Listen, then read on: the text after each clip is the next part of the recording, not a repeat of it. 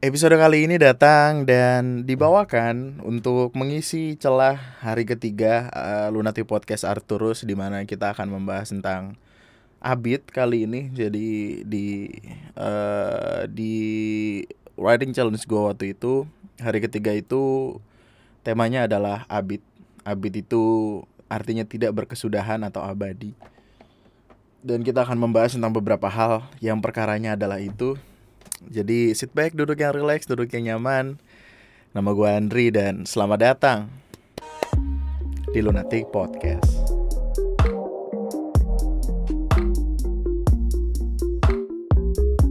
Gue pertama kali uh, dulu waktu gue SMP ya, gue tuh temenan sama kamus besar bahasa Indonesia yang berapa berapa juta kata gitu atau berapa ratus ribu gue lupa tapi gue sering kali ngebuka-buka ngecek-cek lihat-lihat segala macam terus ada satu kata yang menurut gue menarik banget gitu loh. Abid kekal abadi tidak berkesudahan. Gue uh, ngebawa kalimat ini jadi sebuah apa ya tema challenge penulisan karena satu kata ini tuh selalu gue pikirkan hampir selalu gue pikirkan ketika gue mau tidur. Jadi pernah gak sih lu denger kalimat orang di mana ketika kita mati kita akan pergi ke akhirat dan kita akan selamanya ada di sana. Ini kenapa baju gue kotor deh? Dan kata selamanya di sini tuh membingungkan untuk gua karena eh, bahkan sampai sekarang gua nggak tahu jawabannya nih.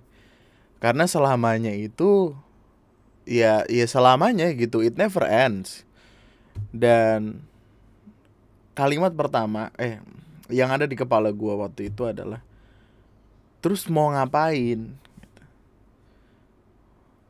Ketika kita mati kemudian kita masuk ke dunia yang kekal abadi selamanya kita ada di sana yang let's say surga lah atau neraka mungkin uh, ketika di surga kita bisa melakukan apa pun yang kita mau katanya. And bla bla bla.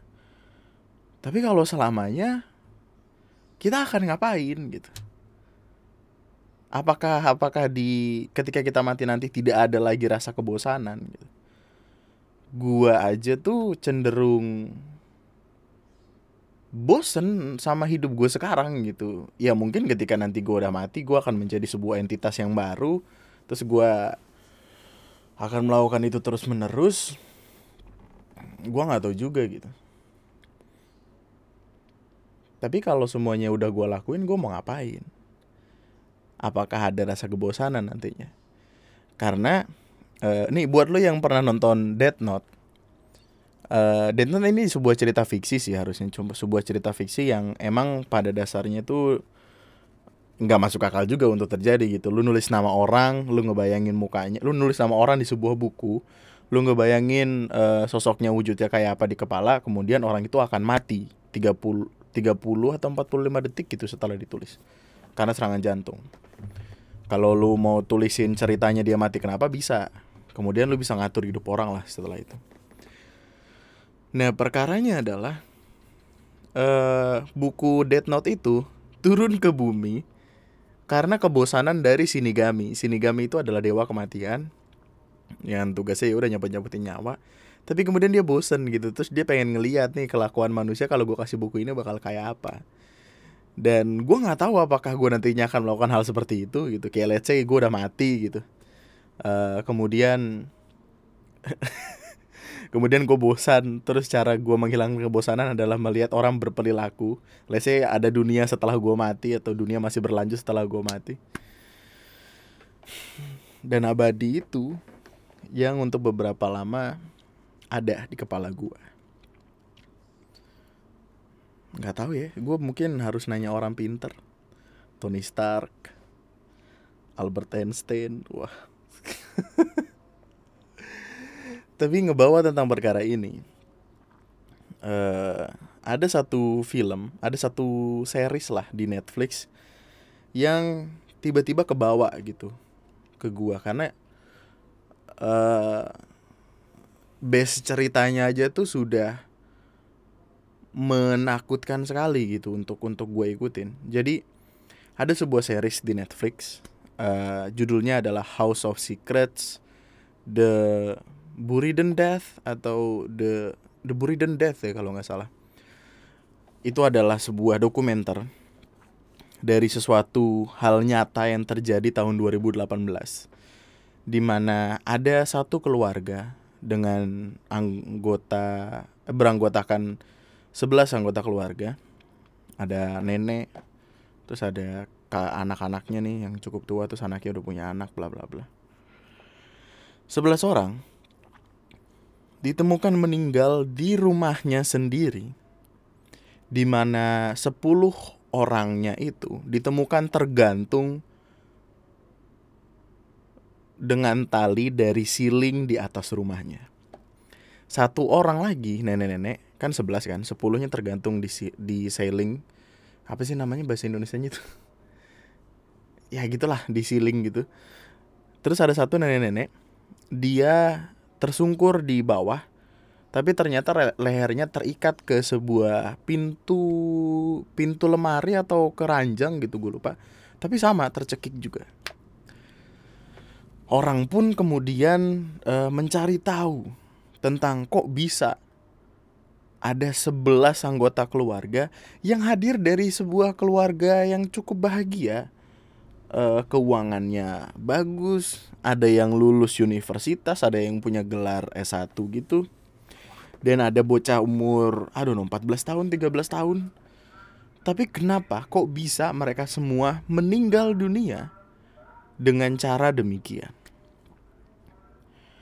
Dicari tahu lah. Oh, ini rada spoiler ya, sorry nih. Kalau misalkan lo mau skip skip aja deh.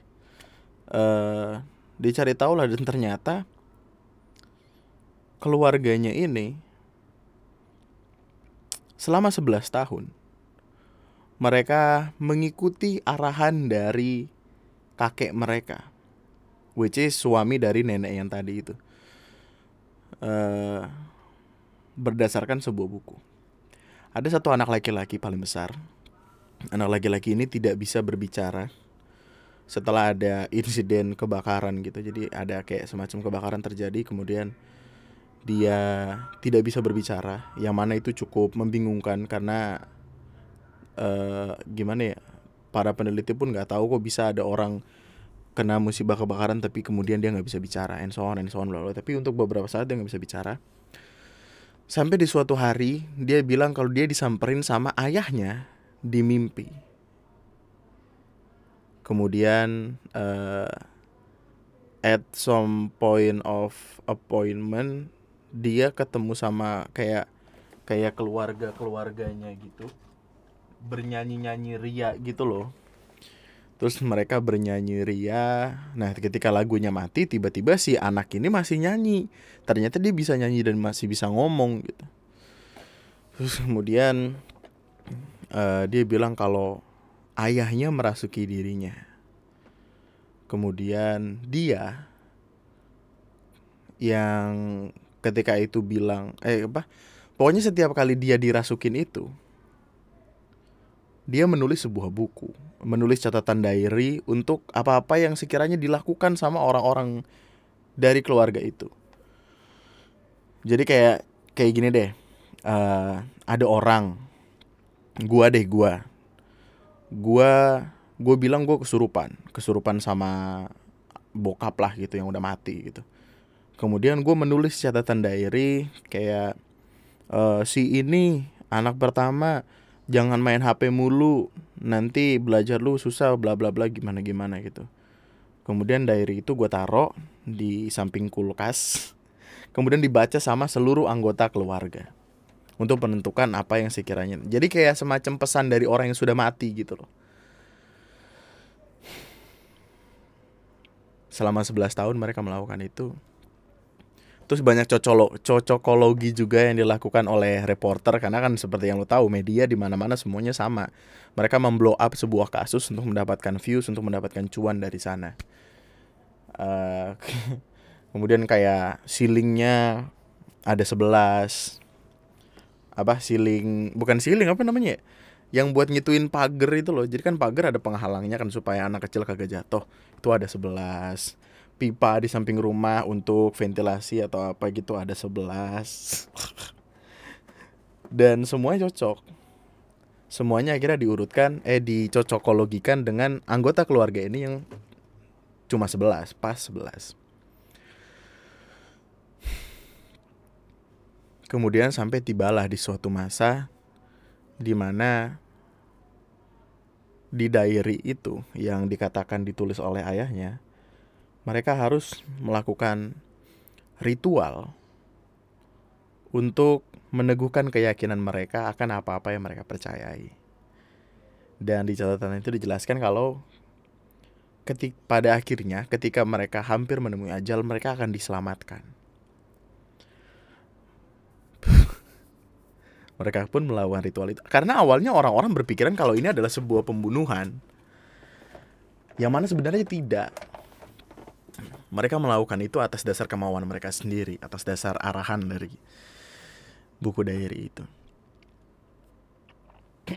Di malam sebelum kejadian jadi kan itu kejadian kayak tengah malam either jam 1 atau jam 12 lupa gue uh, ada CCTV dari luar ruang dari luar rumahnya itu yang ngasih lihat kalau ada anak pertama yang eh ada salah satu anak dari keluarga itu yang ngambil kawat dan ternyata kawat itu pada akhirnya digunakan untuk mengikat tangan mereka. Terus mulut mereka disumpel pakai kaos kaki ada juga yang pakai sarung tangan apa kalau gue nggak salah. Terus dia bener-bener disumpel supaya mungkin nggak teriak atau apa. Tapi ada yang sampai masuk tenggorokan katanya. Uh anjing lu dan mereka menggantungkan diri mereka men. Bener-bener di leher. Gue sempat ngeliat original footage foto atau video foto dan video. Dan bro bro bro bro bro bro bro bro. Uh menyeramkan sekali gitu untuk pada akhirnya orang yang sudah tidak ada memberikan sebuah pesan untuk mengatur sekiranya keluarga ini harus apa. Dan pada akhirnya satu keluarga itu meninggal bersama-sama, 11 orang loh ini. Kok bisa? Dan yang menyedihkan lagi kan ada saudaranya dari orang ini kan jadi satu keluarga ini ada saudaranya. Dan saudaranya ini diharuskan untuk membakar jenazah tersebut. Tidak ada uh, kejadian seperti ini sebelumnya yang sampai sebuah satu keluarga full dimakamkan bersama-sama, didoakan bersama-sama, dibakar bersama-sama. Bahkan waktu itu aja dari dari dokumenternya tuh pemuka agama di sana yang untuk mendoakan itu sampai kurang loh, sampai nggak cukup. Lu bisa tonton aja dokumenternya. Itu judulnya House of Secrets, uh, The Buriden Death, The Buriden Death kalau gua nggak salah, The Buriden, oh Burari, Burari, Burari, sorry, The Burari Death. The Burari Death.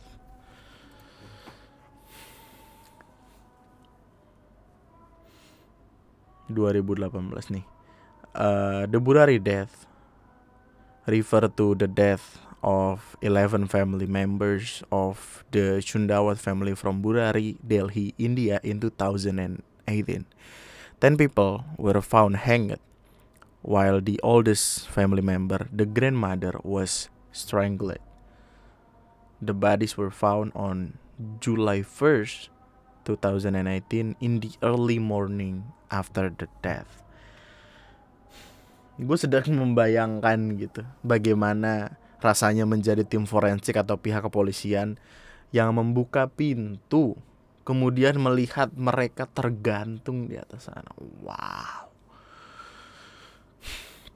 dan pada akhir dokumenternya uh, ketika polisi harus memasukkan ke dokumen gitu untuk ini kasus pembunuhannya itu pembunuhan apa yang terjadi pihak kepolisian pun ada yang berpikiran kalau ini uh, apa ya namanya ya? kegagalan rencana yang mengakibatkan nyawa hilang gimana sih itu nyebutnya ya? karena kan ini didasari karena uh, mereka mempercayai kalau mereka bisa selamat, diselamatkan oleh nyawa yang sudah ada di keabadian sana. Tapi ternyata tidak. Sebuah insiden kegagalan yang mengakibatkan kematian. polisi bilangnya begitu dan pelakunya adalah si orang yang menuliskan diary itu yang meminta semua anggota keluarga untuk melakukan ritual, quote and quote ritual. Dan itu adalah anak laki-laki paling tua.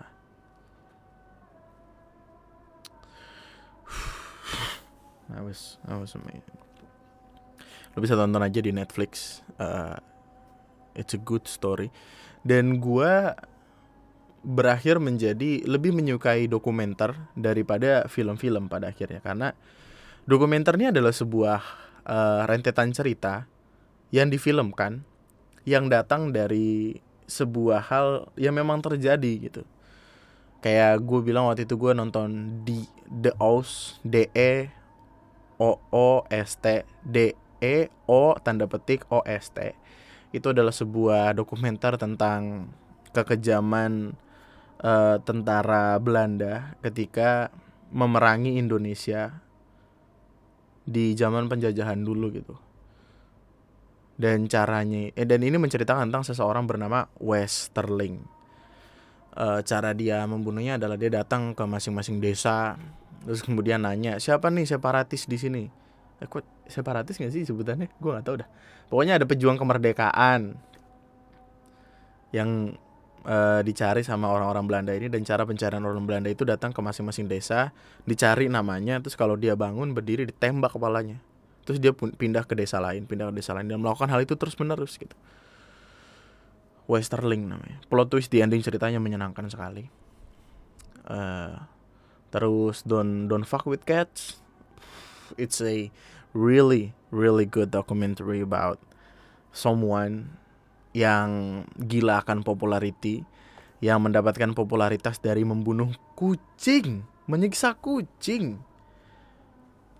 Kucing dimakan, dikasih makan ke ular sanca. Gila kali.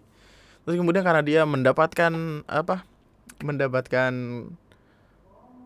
gua nggak tahu ya dopamin dari melakukan hal itu karena dilihat oleh society oleh masyarakat kemudian dibicarakan dia pun beralih ke manusia dia mulai mem mencari mangsa dan korbannya itu uh, bagian torsonya torso itu apa ya? Kalau kalau ini ini ya. Torso. The rung of human body. Jadi uh, pala masuk gak sih? Pokoknya pokoknya gini deh. Tangannya nggak ada. Bagian kaki bagian pinggul ke bawah nggak ada. Itu ditaruh di dalam sebuah koper. Oke. Okay.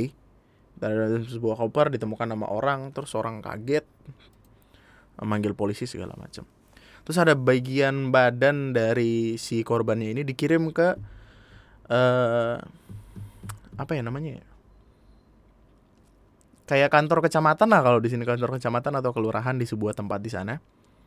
Untuk ya untuk membuat aksinya rame. Gitu dan dia dihukum seumur hidup kalau gue nggak salah itu juga ada dokumenternya Don't Fuck with Cats itu ambience dua dua dua ini ya kayak di House of Secrets Don't Fuck with Cats itu ambience sama. Bener-bener creepy bener-bener menakutkan sampai tidur aja tuh gue nggak berani matiin lampu men. Ngilu. Takut gue bener-bener ke bawah mimpi pokoknya.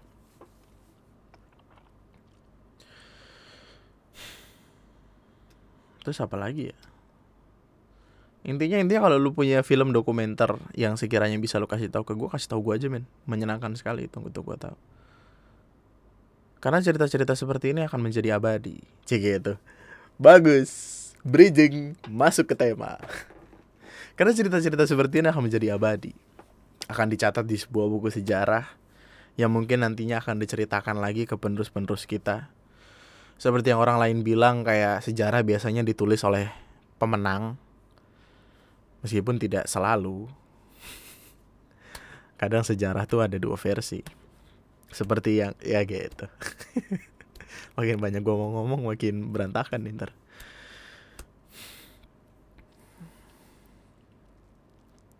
Dukun AS yang dari Binjai apa kalau gue nggak salah? Dukun AS Dukun AS adalah sebuah seorang kriminal pada masanya di mana dia melakukan ritual ilmu hitam di mana dia membunuh wanita-wanita muda dan meminum air liurnya. Uh, terus Sumanto, terus siapa lagi? Pokoknya cerita-cerita yang kayak gitu tuh kadang gua sering kali pengen tahu sudut pandangnya itu kira-kira seperti apa. Karena sesuatu tidak mungkin terjadi sesimpel itu kan kayak pembunuhan terjadi ya mungkin aja dia emang psikopat aja dia pengen ngebunuh orang segala macam bla bla bla kita nggak tahu. Tapi kan there is, there must be a reason alasan kenapa kok dia bisa bisanya pengen buat ngebunuh orang gitu. Kok dia bisa bisanya ngelakuin sesuatu yang notabene ya bukan hanya ilegal tapi dosa besar lah kalau dalam agama Uh, kayak contohnya ini deh yang di Jepang baru-baru ini uh, ada sebuah penusukan terjadi. Jadi di sebuah kereta uh, di mana isinya penuh sama orang-orang yang ingin merayakan Halloween, tiba-tiba ada satu orang berpakaian seperti Joker. Kemudian dia uh, membakar salah satu gerbong dan menusuk orang-orang yang ada di situ. Ditusuk-tusukin tuh orang di situ. Uh, terus setelah selesai dia menunggu polisi datang. Dengan cara ya udah duduk di duduk di kereta gitu. Kakinya bersimpul gitu. Oh, nggak bersih gimana sih? Kakinya kaki satu dia taruh di kaki satunya terus dia ngerokok. Ngerokok aja gitu kayak. Dan dari dari dari gaya dia merokok kita bisa lihat gelagatnya itu aneh. Kita bisa tahu kalau ada perasaan takut tegang uh, apa ya nggak yakin lah gitu kayak nggak yakin sama dirinya sendiri dia ngerokok ngerokok ngerokok. Dan ternyata alasan kenapa dia melakukan itu adalah supaya dia mendapatkan hukuman mati. Nggak tahu mungkin karena dia bosan hidup. Karena dia pengen cabut dari dunia yang fana ini atau gimana gue nggak tahu. Tapi itu adalah alasan gitu dan alasan orang datangnya karena apa kadang gue mempertanyakan itu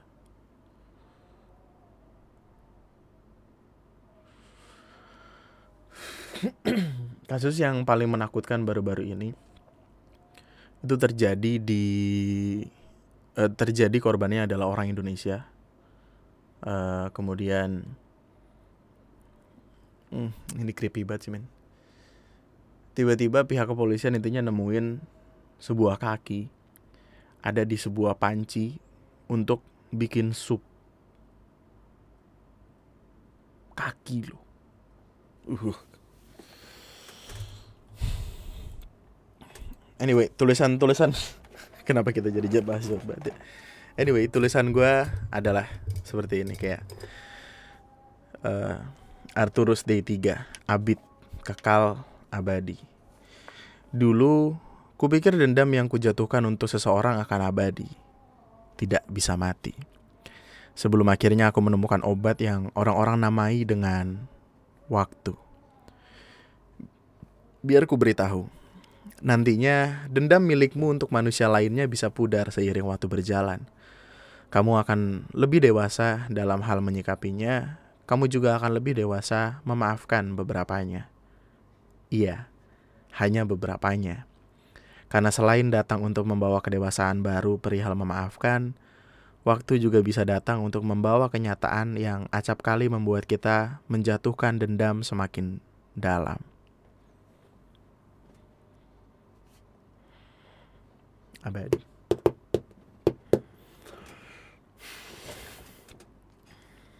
Eh, ini padahal gue punya banyak, gue punya banyak tema loh di sini.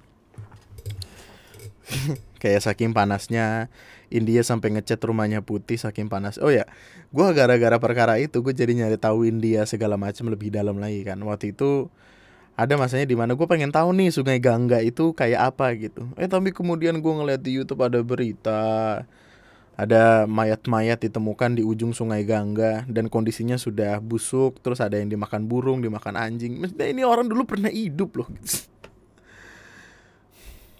Jadi ini lu bisa koreksi gue kalau gue salah. Jadi uh, dari dari video yang waktu itu gue tonton di India tradisi orang meninggal itu adalah dengan dibakar atau dikremasi lah tapi untuk orang-orang yang tidak memiliki uang, mereka akan ditaruh ke uh, dasar Sungai Gangga. Di di ditenggelamkan gitu loh. Tapi ya yang namanya ditenggelamkan kalau misalkan uh, kayak ini yang selalu gue percaya ya semakin banyak uh, orang di sebuah tempat maka margin kesalahannya akan semakin tinggi. Kalau misalkan di sana orang udah banyak yang ditenggelamkan pasti ada margin error di mana mungkin uh, pemberatnya kurang atau apa sampai akhirnya timbul terus ke bawah arus terus sampailah di uh, nyilu banget nyilu nyilu nyilu. Men itu badan men. Badan dari seseorang yang dulunya pernah hidup di dunia tiba-tiba dimakan sama anjing. Ya ampun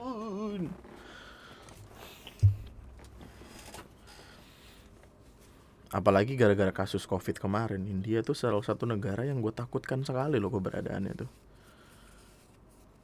Kayak ada jenazah-jenazah tergeletak di pinggir jalan di depan rumah.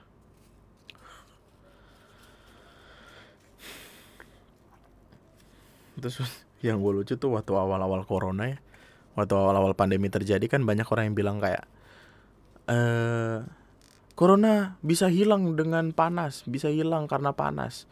Mata nih su India panasnya kok ya opo. India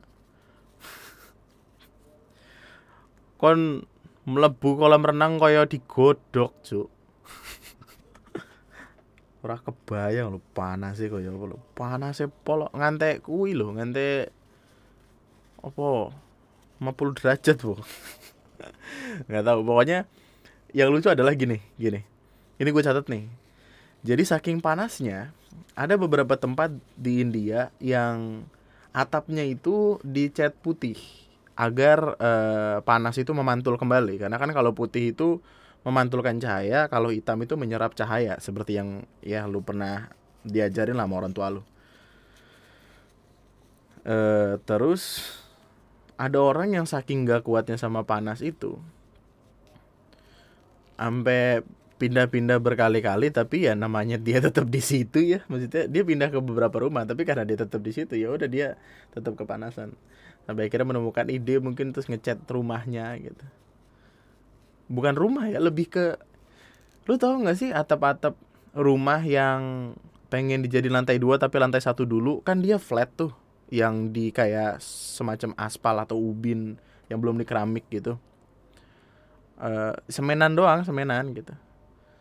Dan itu kan akan cenderung panas. Jadi jadi mereka tidak genteng gitu. Beberapa rumah yang bukan genteng tuh akhirnya dicat. Dan ada anggarannya loh. Ada ada orang-orang yang membuat anggaran untuk ngecat rumah ngecat atap rumah jadi putih supaya tidak panas. Respect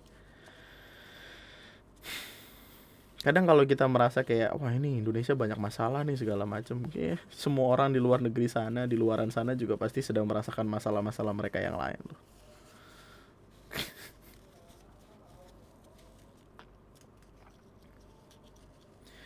Terus, oh ini semuanya kayaknya dari series yang hidup di suhu 50 derajat itu deh. Gunung Sahara makin meluas, saking panasnya nggak ada air, bahkan ada yang ngasih makan kambing pakai kardus. Uh itu itu make sense gak sih? Gue bingung dah. Tapi kan gini sih kayak kardus itu terbuat dari kertas. Kertas itu terbuat dari pohon. Pohon itu tumbuhan. Jadi kardus makan pohon. Dengan ekstra ekstra lem atau apa? Dulu di One Piece ada scene-nya tuh. Waktu kenapa One Piece ya tiba-tiba Orang bilang sesaat sebelum kita mati, kita bakal ngelihat semua kenangan kita secepat kedipan mata. Tapi gue pengen, tapi gue malah pengen itu terjadi waktu kita hidup. Supaya semua orang sadar akan kehadiran orang-orang yang mereka sayang. That's good. Ini itu datang dari film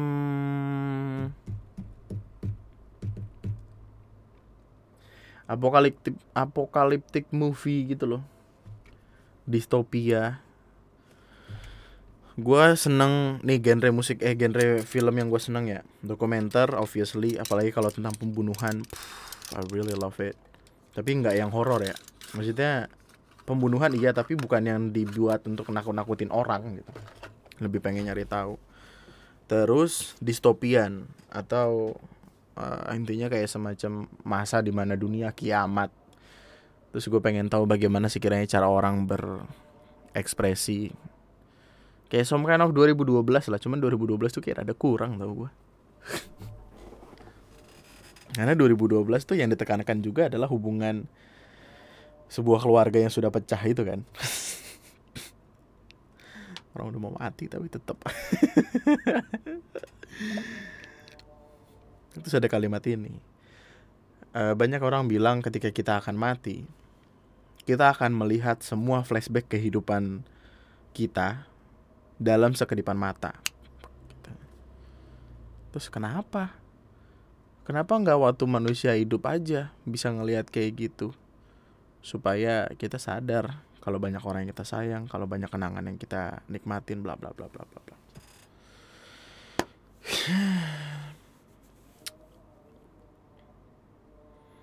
Tapi pertanyaan sekarang adalah ketika lu mati nantinya, lu ingin nama lu abadi dalam hal apa?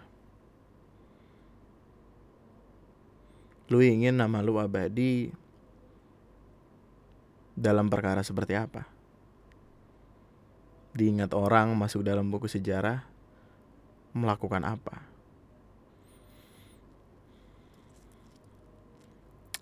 Gua tuh temen gue nggak banyak tapi gue kenal cukup banyak orang lah.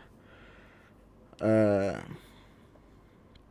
dan ketakutan salah satu ketakutan utama gue tuh adalah ketika gue mati nanti cuma dikit orang yang ngelayat gue ya takut gak sih lu? Kalau misalkan lu mati nih mati aja nih mati udah tiduran gitu terus tinggal keluarga lu gitu. Tapi yang datang dikit sedih gak sih? Sedih lah masa enggak seseneng senengnya kita menyendiri atau apa tapi ketika kita mati masih kita juga mau sendiri sih. Itu yang kadang gue pikirin. Karena uh, jadi kan gue sekolah di sekolah swasta yayasan Islam gitu. Dan pemilik yayasan ini adalah orang yang emang dikenal sebagai orang yang baik gitu orang yang berbudi pekerti luhur and so on and so on bla bla bla. Dan ketika dia ketika beliau meninggal dunia uh, yang yang nyolatin yang iring-iringan uh, ngebawa jenazah beliau itu banyak banget.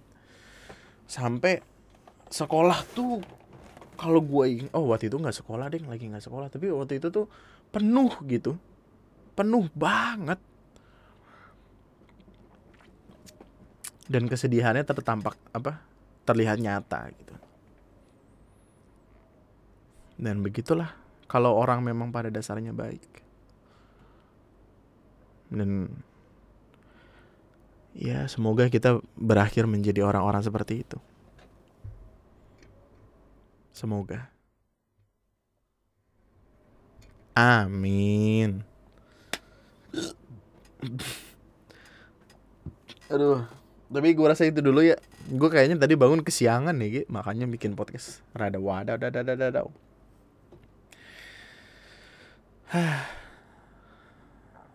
tulis di note gitu tulis di note cari jawaban gitu. Kalau misalkan nanti mati ingin diingat orang sebagai apa. Uh, besok kita akan ngebacain email. Sekarang gue pengen bikin video dulu karena banyak video-video yang perlu dibuat. Salam dari Binjai. Salam dari Binjai bro. Binjai. Uh, hanya 30 menit tapi gue rasa itu cukup untuk menemani malam lu kali ini Sampai jumpa esok hari. Nama gue Andri. Sekian dan. KDS BBS episode 15 sudah keluar di YouTube-nya TNM sudah tiga part. Tapi kok ya cuman tiga part gue juga sebel tau. Gue nge-record 2 jam 50 sekian menit loh. Cuma jadi tiga part yang cuman berapa 17 menit, 19 menit, 24 menit. Gak ada sejam anjing. oh malu tapi ya jangan lupa subscribe TNM gue pengen. Amin 700 ribu subscribers. Amin. Bisa lah. Thank you all so much. Love you. Bye bye